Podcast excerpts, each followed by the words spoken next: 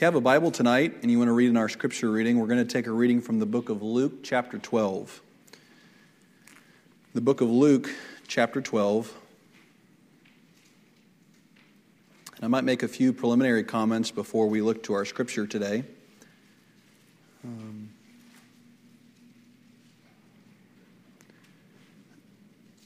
I don't know what uh, caused this to um, happen a number of months ago. Uh, but a number of months ago, um, I was, I want to say, in a good place with the Lord, if you're allowed to say that. Not that it could not have been improved upon, because it could have been. Uh, but I felt like um, my thoughts were continually drifting back towards things of the Lord and the scriptures and. Um, Again, I don't want that to sound wrong. I think, I hope you know what I mean whenever I'm saying that. And um, I was at home, and suddenly this um, thought came to my mind. And it was about something. I, to be honest, I don't even recall what it is right now. And it set my mind racing on that subject. And that subject in particular had nothing to do with the Lord or the scriptures or where my mind had been for a number of days. And I almost did what I typically do, and that is fall prey to that thought. And for whatever reason, the Lord brought to my attention don't go there.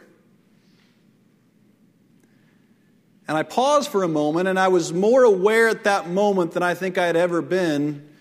Um, and, and, you may not agree with this, and that's okay. I felt like it was a demonic force trying to steal my mind in that moment. Because I know myself well enough to know if, if I'd have let that thought settle a little more, the next thing I would have known, it would have been days and days and days that my mind would have settled upon that thought in some way. I tend to overanalyze things perhaps, and, and it, it, it struck me so clearly just how easily that I fall prey to things that are unspiritual. Now, whether that was a demonic force or was that was just my sinful nature, I don't guess really matters. But I suppose I say that in relation to what we're going to talk about tonight because I want you to know if you're lost this evening, and for that matter, if you're saved this evening, that one of the chief things that Satan is after is your mind.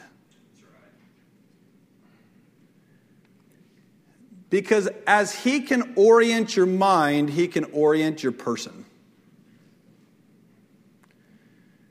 And so often, I am concerned with in myself and with my children primarily, but also with all of God's people, this new way of being, this new way of functioning that has to do with technology. Now, we could talk about all the idleness that goes on there, and we could talk about the abuses of it. But perhaps even more fundamental than that is it controls our minds.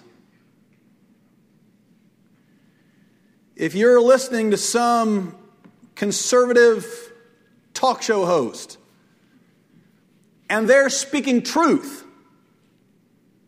and so you get, if you're like me, you get riled up. And you pound the desk and you say, That's right. And you hear all the pundits from the opposite side and the commentary given on that foolishness at times. And you get all riled up. And if you're like me, that riling up from within eventually makes its way out. And the next thing I know, it's my conversation. And then I'm with a group of people and it continues to broaden in its conversation.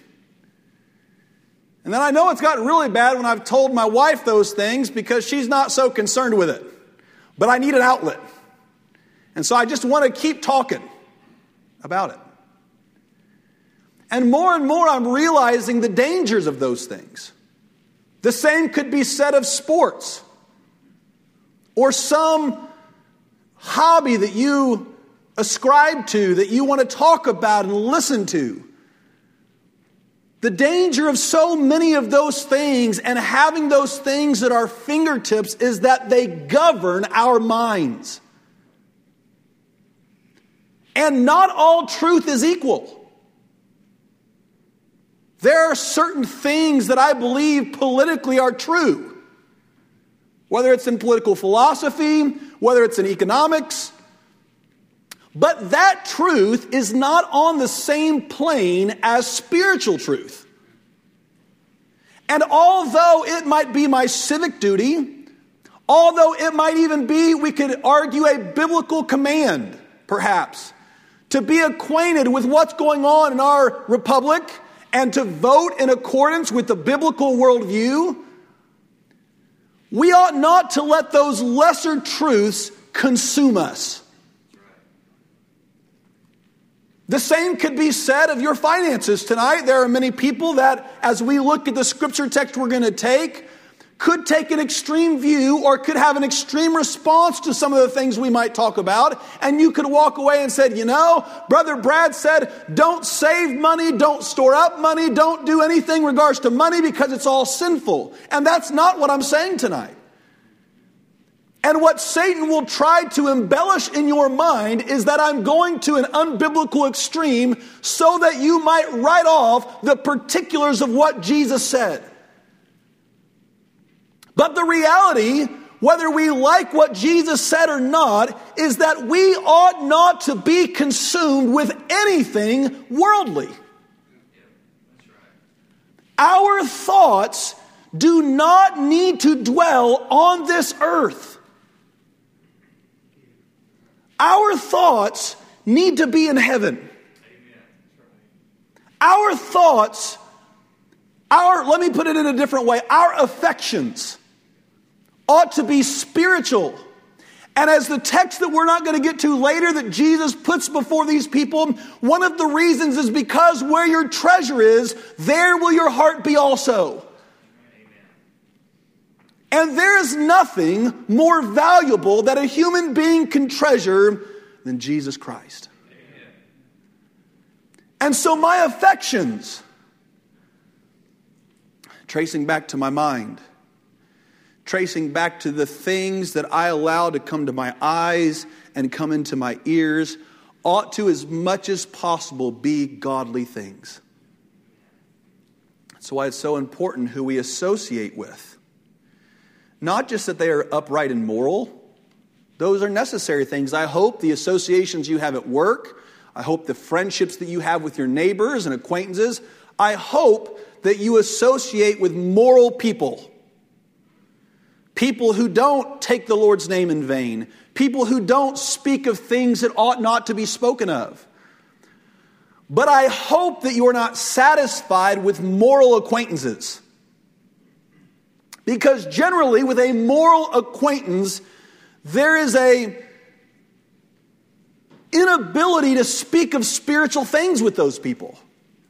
That yes, you may at a surface level begin to communicate and share with them, and perhaps God has placed you in their life to try and appeal to their, their spiritual state. And I would never say not to uh, uh, have those associations. And yet, what I have found in my own life is that whenever I perceive that the person that I'm trying to have a relationship wants to build up a wall when it involves spiritual things, when it involves eternal things, I find myself having a difficult time developing a deep relationship with that person. Because I don't want to occupy our conversation constantly with things that eternally don't matter, even if they're right and moral. No, I want to be in association with people. I want to have friendships with people that whenever my mind begins to stray, when my mind becomes discouraged about spiritual things, they will initiate things that my affections might be placed back on what truly matters. I would pay as much money as it would take to have a good spiritual friend. They're invaluable. Now, what Jesus is going to give us insight to here in this scripture is he has given all these warnings up to this point. In the previous chapter, and we know that this is a continuation of the previous chapter because verse 1 tells us that this is in the same circumstance in the set, setting here.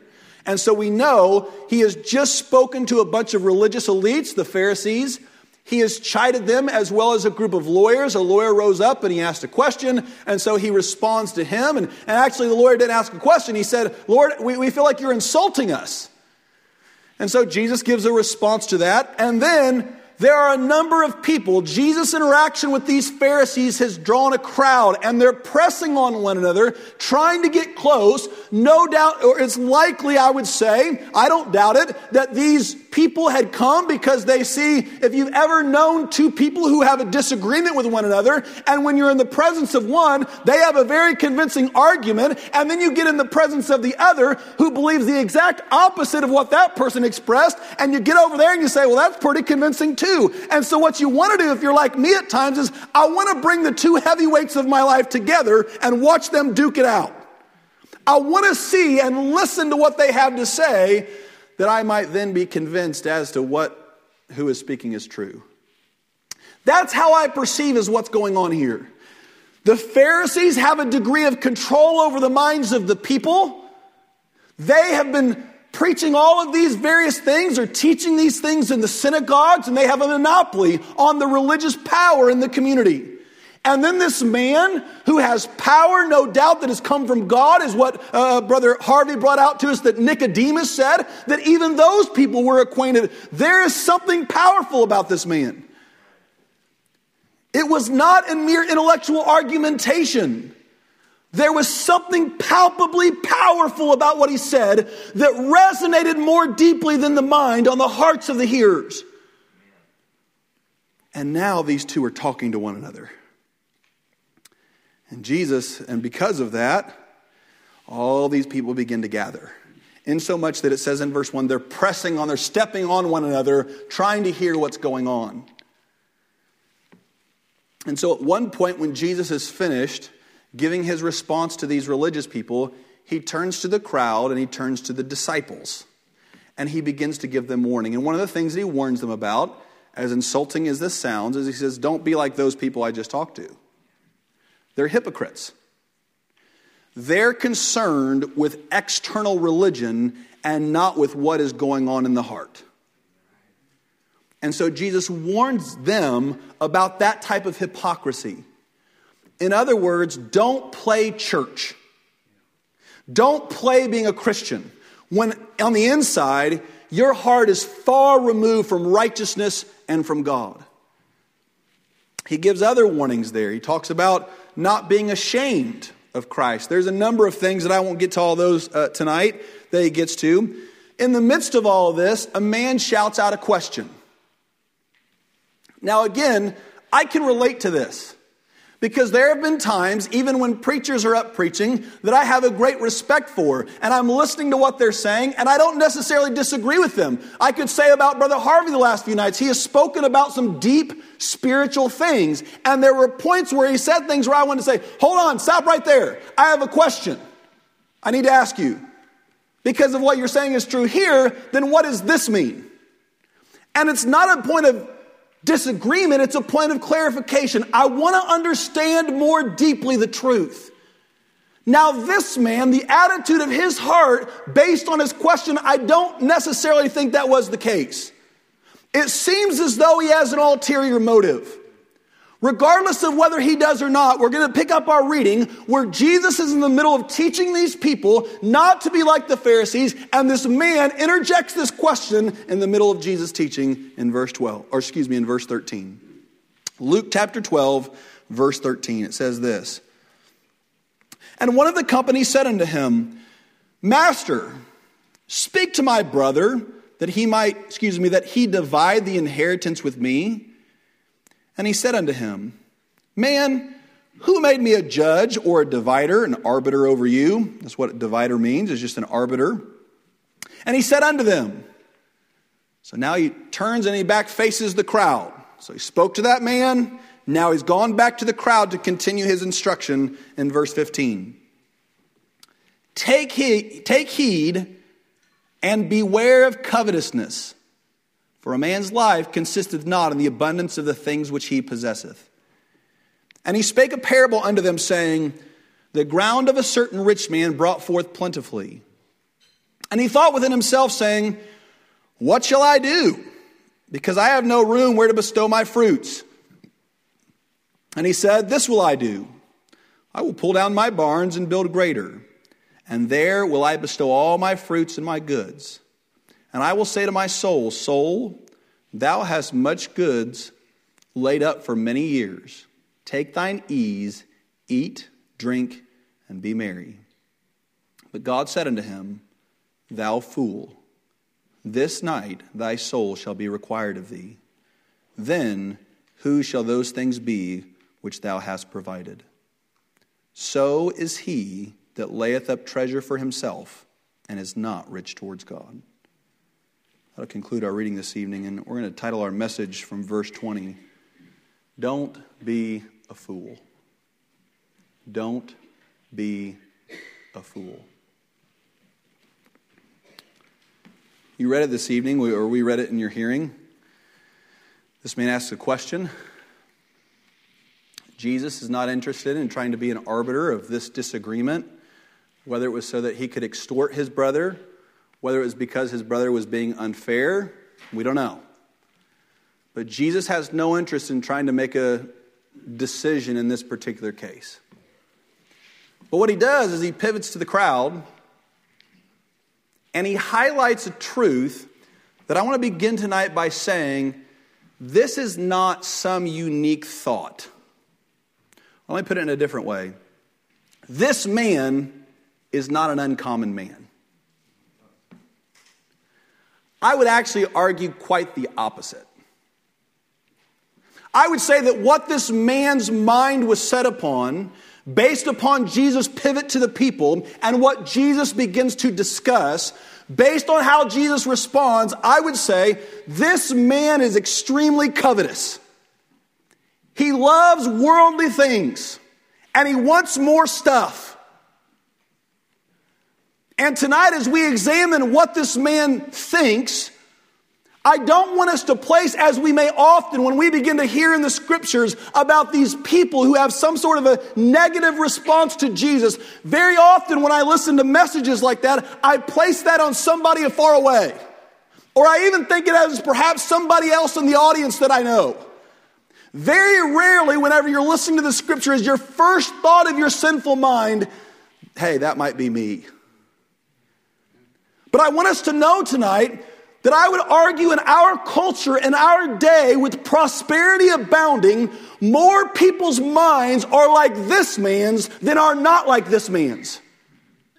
More people tend in a consumer society that has so many things at our fingertips. More people's minds today just can completely revolve around the accumulation and the enjoyment of ease and pleasure. I'm tempted to say than ever before because it's so accessible. And in historical terms, it's so cheap. Never in such a time has there been such mass production of things and prices brought so low where the average standard of living in our country, despite this time of an economic uh, difficulty, despite inflation, yet still we're finding there are so many gadgets and gazmos, there's so many things that are available to us that it is truly mind boggling what we have access to compared to even those of you that are older today and how you grew up. The thought that you can press a button and within just two days, almost anything can be delivered right at your doorstep. I remember one day we, my, my wife and I ordered something, and she ordered it at I don't know what time. It was like seven or eight in the morning. And it showed, we lived in Indianapolis at this point, or just south of Indianapolis at this point, and it showed that that item was in Lexington, Kentucky. By nighttime, it was at our house for free. Didn't pay for shipping. Wasn't a rush. And I just couldn't get over that. How is that even possible? That some random item could be at my doorstep. And because those things are so cheap, and because those things are at our fingertips, and because we are continuously inundated with our need of those things, do you not think that our mind is constantly brought back to what we want, what we need, and what we don't have? And do you not think that that might affect the state of our heart and what we desire? I believe absolutely it does. This man is not some anomaly. I would say he's sitting here with us tonight. He is a man who the Bible says, it told us in verse 16, he had this stuff. As I was studying this, it says, it uses even the word country to describe what he had. So he must have been like a king of some sort. At least that's what the commentator said, or, or at least some of the Greek that I was reading said. It, it indicates that he was a man that had amassed great wealth, almost like he had his own uh, uh, area that he ruled. And one year, it brought forth a whole lot. I want to pause for a moment and say this. When something like that happens, what's our initial response? This is great. This is wonderful. I'm so glad that I've gotten ahead. Right? Perhaps you've, from some miscellaneous source, God allowed you to accumulate a lot. And in one earnings, you get a bonus at the end of the year because you've produced a whole lot and you're thrilled at what you've gotten. But remember, with everything you've gotten, there is a temptation that that thing will begin to control us. And we must guard against that, that whenever we begin to see great accumulation, when we begin to see great riches and things come to us, let us beware knowing that covetousness is natural to our hearts. And that we might begin to treasure that thing above what we ought. This man, that year, it brought forth a whole lot. And then the scriptures does something that we would only know if Jesus told us. Like a prophet can't tell us this, a preacher can't tell us this. The only man that could tell us this is Jesus. He reads the man's mind. The Bible, and Brother Harvey quoted this the other day, he said um, that our thoughts are naked under the eyes of whom with whom we have to do, naked and open I think it's in the book of Hebrews. And I'm not quoting that all correctly, but it's open to him. And it tells us in the Old Testament that those things that are in secret are as though to God just like they're done in the complete light. And so let us understand where our thoughts at, although we may strain greatly to conceal where our thoughts and where our mind is at to other people so that they might not view us as covetous. God sees clearly precisely what our thoughts are, how much time that we spend coveting and desiring. God sees it just as openly as if you were to speak it with your mouth and write it down. God knows it. I would say God is even aware of it when we're not. Like, have you ever caught yourself thinking about things and you didn't even realize you were thinking about it that much? You say, well, I shouldn't be thinking about that. God knows every moment that we consume thinking about those things. This man, Jesus, zooms in and he gives the people this perception they would not otherwise have. And it's a revealing perception. And I think Jesus did it not because he was trying to reveal the thoughts of that man, he was trying to express to the people, I know what your thoughts are too. And he continues in the text. And, and then we find some things the man is thinking about. Three verses. And if I counted correctly, 11 times he refers to himself in the first person. Isn't that amazing? In three short verses, he says, I and my and I and my. And then the other time he uses the word soul. So the first thing that we know the man is thinking about is himself. Now, why is that a bad thing? Well, the Bible teaches us that the root of all sin is self. There is not a sin that we can extract from being traced back to self. And so the man is constantly thinking about self. Now, again, here's the danger in our culture. If you're here and you're lost today, what you're going to be overcome with in almost every outlet. And if we're not careful, even parents are beginning to eat away or, or indulge the, the culture, the toxic cultural thought process, and they're beginning to feed as though kids are the center of everything. And it's a dangerous thing to do because if a kid senses that their parent's life completely revolves around them, then they're going to believe that the world at large ought to revolve around them as well. And when the world doesn't revolve around them, they're going to feel massive disappointment that the world is not all about them. And they're going to continuously be pushed away from the gospel message because what the gospel tells us is in direct contradiction to that truth. The Bible says, as a matter of fact, it's not about you at all. Everything is about the Lord. And your life is meant to be crucified, killed, put to death on a daily basis in order that God, through Christ, might live through you. And so the more we, you know, I heard it here not too long ago.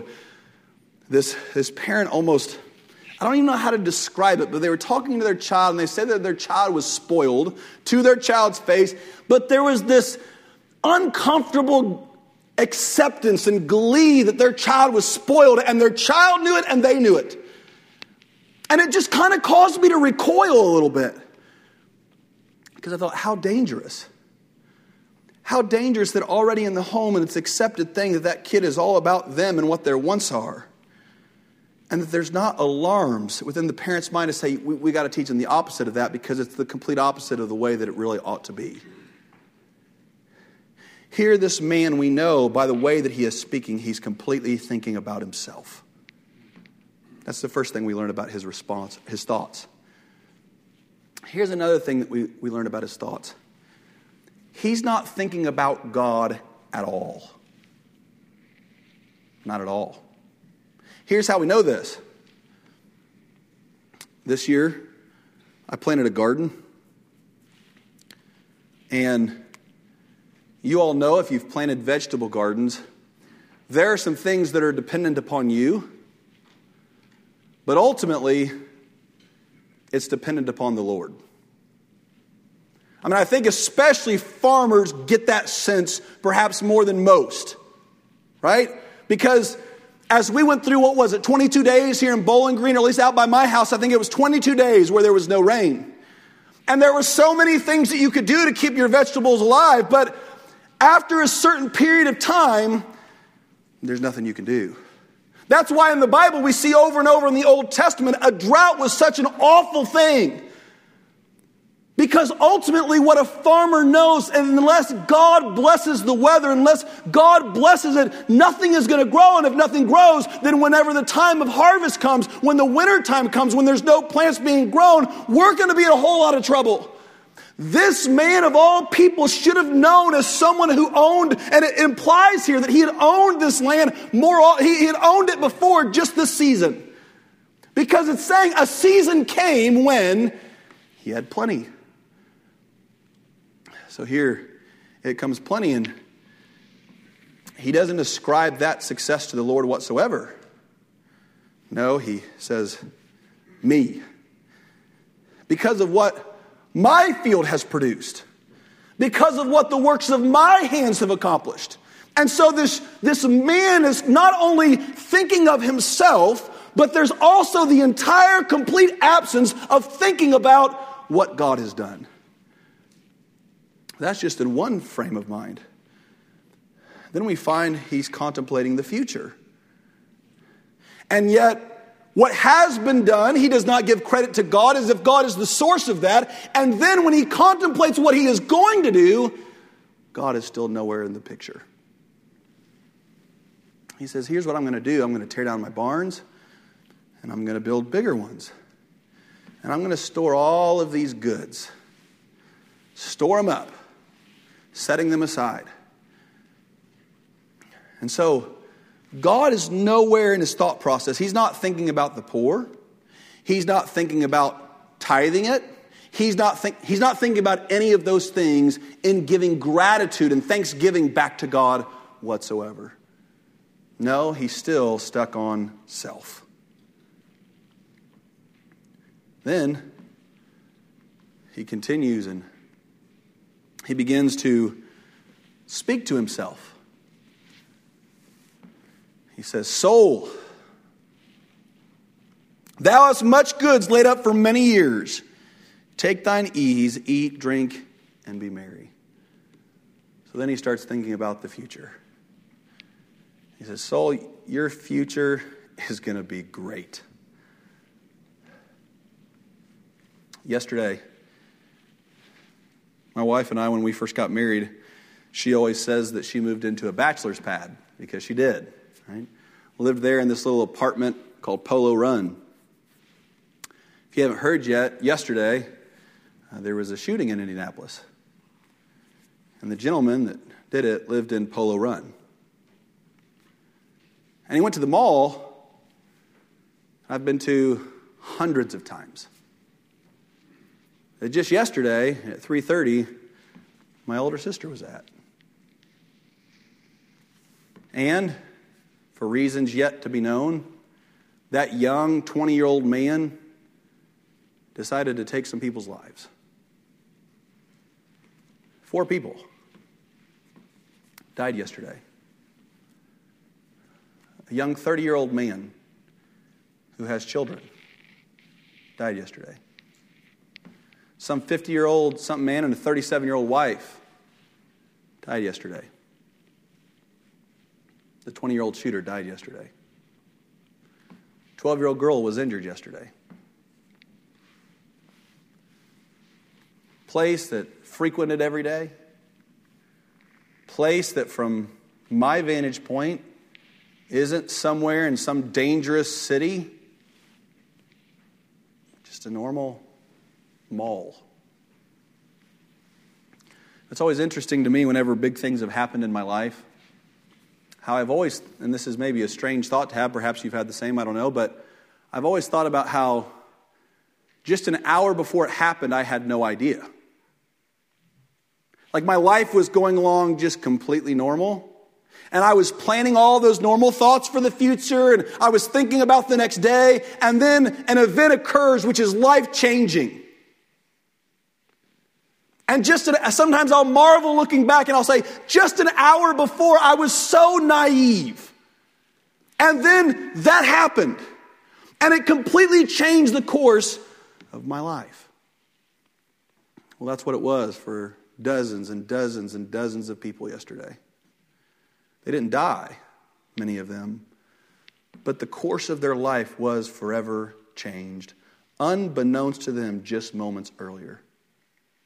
What we found out of the facts yesterday is that it was just in the food court. So imagine these people just casually dining in on a Sunday afternoon, perhaps anticipating work the next day. Now, again, this is not in some faraway place. This is where I grew up. My sister was there yesterday.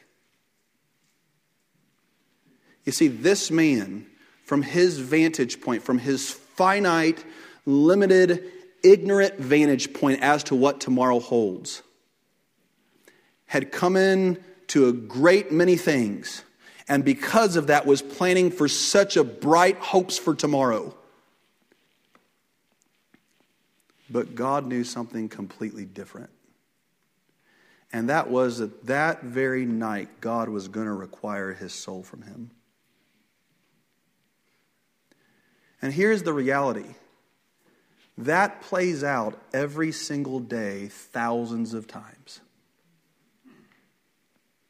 You know, it, it's strange because because there are so many billions of people, which that number billions is just, it's more than what you and I can imagine because there's so many billions of people in the world, and because the likelihood that something like that would happen just percentage wise to us, as if we were doing a random chat chance by rolling a dice, we think, well, that's true, Brother Brad. I know that that's possible. But the likelihood of it is very unlikely if you run statistics, and you're exactly right. It is if it was up to chance. But when we're born and when we die is not up to chance, it's up to providence. God determines these things. And the Bible teaches us, as Brother Harvey quoted last night, that we are all sustained by the very word of his power. You are breathing, inhaling, and exhaling for one reason only, and that is because Jesus upholds your breath by the word of his power. You are not set on some expiration date. And we find in the Old Testament that Hezekiah, God had said, You're going to die from this sickness. And then God, in, in, essence, and I know this is a sticky thing to say, changed his mind and said, I'm going to extend and give you an additional 15 years to your life. And God has the prerogative to decide with each of our lives, as he so chooses, the time of our death. And does our behavior have anything to do with that? I don't know. It seems as though, and I say this carefully, that part of God's response is the attitude, the heart of this man. Just in the same way as Hezekiah. Hezekiah is broken. Hezekiah is praying. And God, it says, God heard his prayer and gave him an extra 15 years of life. This man's heart is so self absorbed. This man's heart is set upon a prosperous life moving forward that he is completely neglecting the consideration of eternal spiritual things. And it's a detriment. It's a great detriment. It's an eternal detriment to his thoughts. You know, I've heard people before I had a plumber, I think I've told the church once, that came to my house, and he was an atheist, but he kept talking whenever we got to discussing things. You could tell he had thought a whole lot about the God question. And I was listening to what came out of his lips, and it was all, you know, these arguments that atheists come up with. But when he left, I was very encouraged. And here's the reason I was encouraged because eternal things were on his mind. And I saw that as very encouraging. Although many of the conclusions he was coming to were completely wrong and were the opposite of what the Bible teaches, what I could tell is that the man was digging and digging and digging. He was concerned about spiritual things. He had upon his mind death. He had upon his mind, is there something more than just the chemicals uh, and the synapses firing in my brain? Is there more to this? And you could tell that his thoughts were continuously about those things. And when he left, I found great hope because I thought that young man, if he'll continue to pursue truth and really let it lead, God will begin to work in that young man. What's more concerning to me are religious, per se, religious people who give the appearance of religion but never truly contemplate eternal things. This young man's mind was completely enveloped on his stuff, upon his future and upon all the carnal things that might come to play, all the ease and the comfort that might be ahead of him. I'm going to say something that maybe people don't agree with, but having taught in 10 years for the public school system, in the very least, the harm that they are doing is putting into people's minds all that matters are carnal things even if they're not doing these extreme things that you see on the news, in the very least, the carrot that they're putting out in front of the children is what matters is things down here. And what is absent is that what truly matters are spiritual, eternal things. Here, this man, God says tonight, I'm going to begin to close by saying this. What if the reality was this night God's going to require your soul of me? Excuse me, require your soul of you. Yesterday, Brother Harvey said something a little interesting. I don't know if you noticed, it was very passing. He's saying it, I won't get it exactly the way he said it, but he basically said, if he dies or if a Christian dies, it's an improvement in their state. It was just a blip in what he said yesterday and yet such a profound one, isn't it? Like for every person who's truly been born again, all that lies before us is an improvement beyond our imaginations. As much as you may fear the unknown of it, let me reassure you with the Apostle Paul Jesus has conquered death, and you ought to have no fear of death whatsoever. And so when I consider death and God has revealed to my heart the real truth of it, I can say with the Apostle Paul, to live as Christ and to die is just a gain. You know, very often when I contemplate, you know, I thought about since that shooting yesterday, I thought about what, you know, what if my sister had been there? What if I had been there? That's somewhere that I could see myself if I had gone and visited home, casually going back to just to see the changes. And so, you know, your mind does this trick. And what if you'd been back there and what if something terrible would have happened? And then you think about your children and those left behind. But I am, I am confident of this one thing that whatever God would allow me to leave behind, He has the power to take care and to sustain it. This man was thinking all those things, and then he looked at him and said, Thou fool, this night shall thy soul be required of thee. And if we could just, if God could help you to peel back for just a moment in your mind, if you're saved, imagine being in this man's state. Imagine that all you have focused on all you have labored towards is the gratification of tomorrow, only to realize tomorrow is never coming. And suddenly, the days and weeks and years of contemplation of that enjoyment. Oh, I'd say our culture does that today with retirement, right? Not that it's not wise. Proverbs tells us that we need to lay up for tomorrow, and it's a wise thing to do. But if that's where our treasure is, if that's where our hope is at, if that's where our obsession is, that if I can just get to 62 or 65 or 67, if I can just get to that magic number, then all of my cares will be fine. You've been deceived. That's not what matters. Rather, what about the lost people that are around you? What if Jesus says to them tonight, this day your soul will be required of you. Not only will this man not rest easy, I don't believe his friends that know the Lord will rest easy to you. Like, don't you have people in your life that if God required their souls tonight, you wouldn't be able to rest? Why? Because perhaps you have neglected their soul. You've neglected your concern for their soul. So this man gave all of it up. All of his stuff was abandoned to someone else.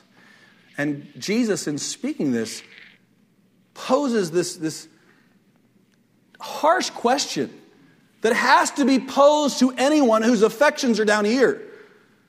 Now that your soul is required of you, who's going to enjoy all of these things? Or of what value do these things have anymore? No value at all. So I want to say this, and I'm going to close. So, what ought to be the attitude of your and my heart? Lost, saved, confused, whomever. Well, the first thing is that our heart and our mind ought to be 100% oriented on the Lord on heavenly things, on eternal things. Our minds daily ought to be provoked, and the habits of our life, the things and people that we put in our life, ought to be all placed there intentionally to provoke us to consider spiritual and eternal things, and those things that might ultimately detract, those temptations that we know grab a hold of us beyond what they ought. We ought to cut out of our life and amputate those things knowing that whenever Satan is able to steal our mind, he'll reach down to our hearts and he'll sift those things from, from contemplating and thinking on eternity. And lost friend, if I were you, that's something that I would constantly do is I would have my heart oriented completely to Lord, I need to make things right with you now. And everything in my life, I will delay tomorrow. I will delay the things of tomorrow. I will uh, delay the gratifications of tomorrow. I'm going to have an obsessive attitude about you and where the condition of my soul stands. Listen, you may not feel God's convicting power. Well, then set your affections on getting it. Beg the Lord. What is inexcusable is aloofness. What is inexcusable is just saying, ah, I don't really care right now. I'm not feeling it. As you draw nigh to God, God will draw nigh to you. And so maybe you ought to draw nigh and say, Lord, please, please. Maybe open your Bible. You know, a favorite question you could ask your pastor is, What should I be reading in my Bible? Can you show me what I could read that might recalibrate my heart and reset it towards spiritual things? If you're confused, you ought to do the same thing. You ought to not find rest until you know, because consider this for a moment. When the saint dies, we're immediately ushered into inexpressible glory. And all the former pains are forgotten and all is known is a, um, is a joy and a glory that could never be comprehended. If a person is lost, like this man evidently was, the moment God requires your soul of you, what must be the most terrifying thing when a person opens their eyes in hell? I don't know this, this is a guess is not just the indescribable pain that a person might feel, but it's perhaps moments after they get there the realization that they're never going to escape. Today, my second son, Emmett, had his teeth pulled, a couple teeth pulled. You know, that was one of the consolations that we gave him. You're going to feel a little pinch for just a moment, and then it's going to be over. And we got him through that part. And then the doctor began to extract the tooth. And he said, just, it'll only take about 30 seconds, 45 seconds. And so the consolation, the peace in his mind that we were trying to bring was in the knowledge that in just a few moments, the pain you're feeling now will completely be over. And yet, what about that person who opens their eyes in hell? They're in this inexpressible pain. And then the knowledge of never escaping. What about the person who is confused? What about you that sit here tonight that don't know where you stand with the Lord? Imagine this man. Imagine in another setting. Perhaps you're on, you know you're going to die. You're laboring in breath. Something's come upon you. You know, there's been a lot of people this year died of COVID the last couple of years, and they were getting closer and they were inching closer and they were inching closer and they were inching closer. And any number of things. I'm not trying to fearmonger tonight. I'm just saying any number of things can cause where you're conscious that I am headed that direction. And imagine the heightened fear that you would feel never having made peace with God for certain. I would imagine as you step closer and closer and closer to the uncertainty, what fear that would cause that you're either about to enter a place that is unimaginably wonderful or, or enter into a place that is unimaginably tormenting, that there is no in between. And you don't know.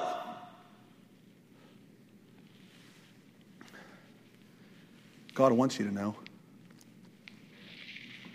God wants you to have assurance that you might find additional joy and satisfaction in the you know there is a fellowship that I can have with God in the knowledge of what happens to me after I die. Like me and God fellowship about that. I rejoice with God that I it is only a short time before I join him and I have great peace and joy in knowing that.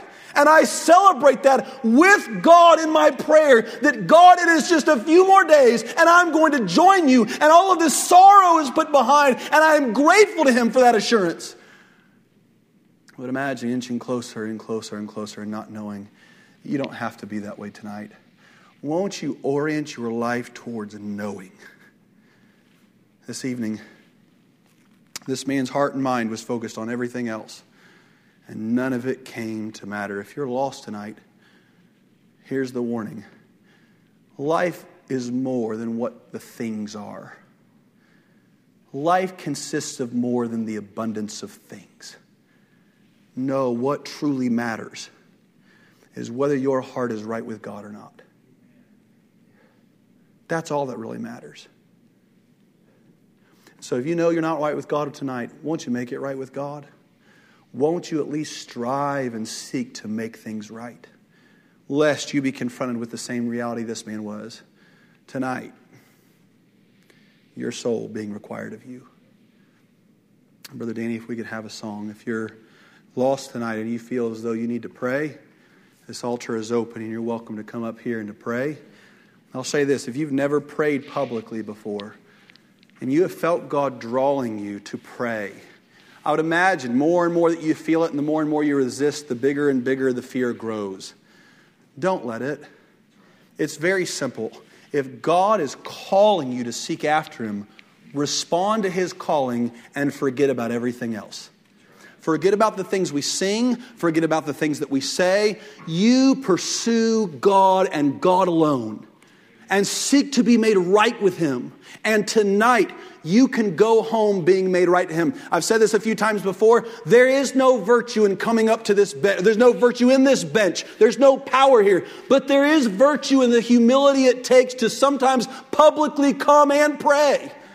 Because very often people are so ashamed and so embarrassed, and you've made it all about you. But there is a virtue in saying, I don't care about anything else but pursuing God, and I don't care what people think about it. And so, if God is drawing you, I can say for my own uh, account, there were times where I sat in the pews and I felt drawn to get up and walk down the aisle and pray because it was a way of me acknowledging to the world, I need God and I don't care who knows about it. It may not be your situation, it may be your situation, regardless of whether it is or not. If God is calling you, won't you seek Him tonight? Let's all stand and sing.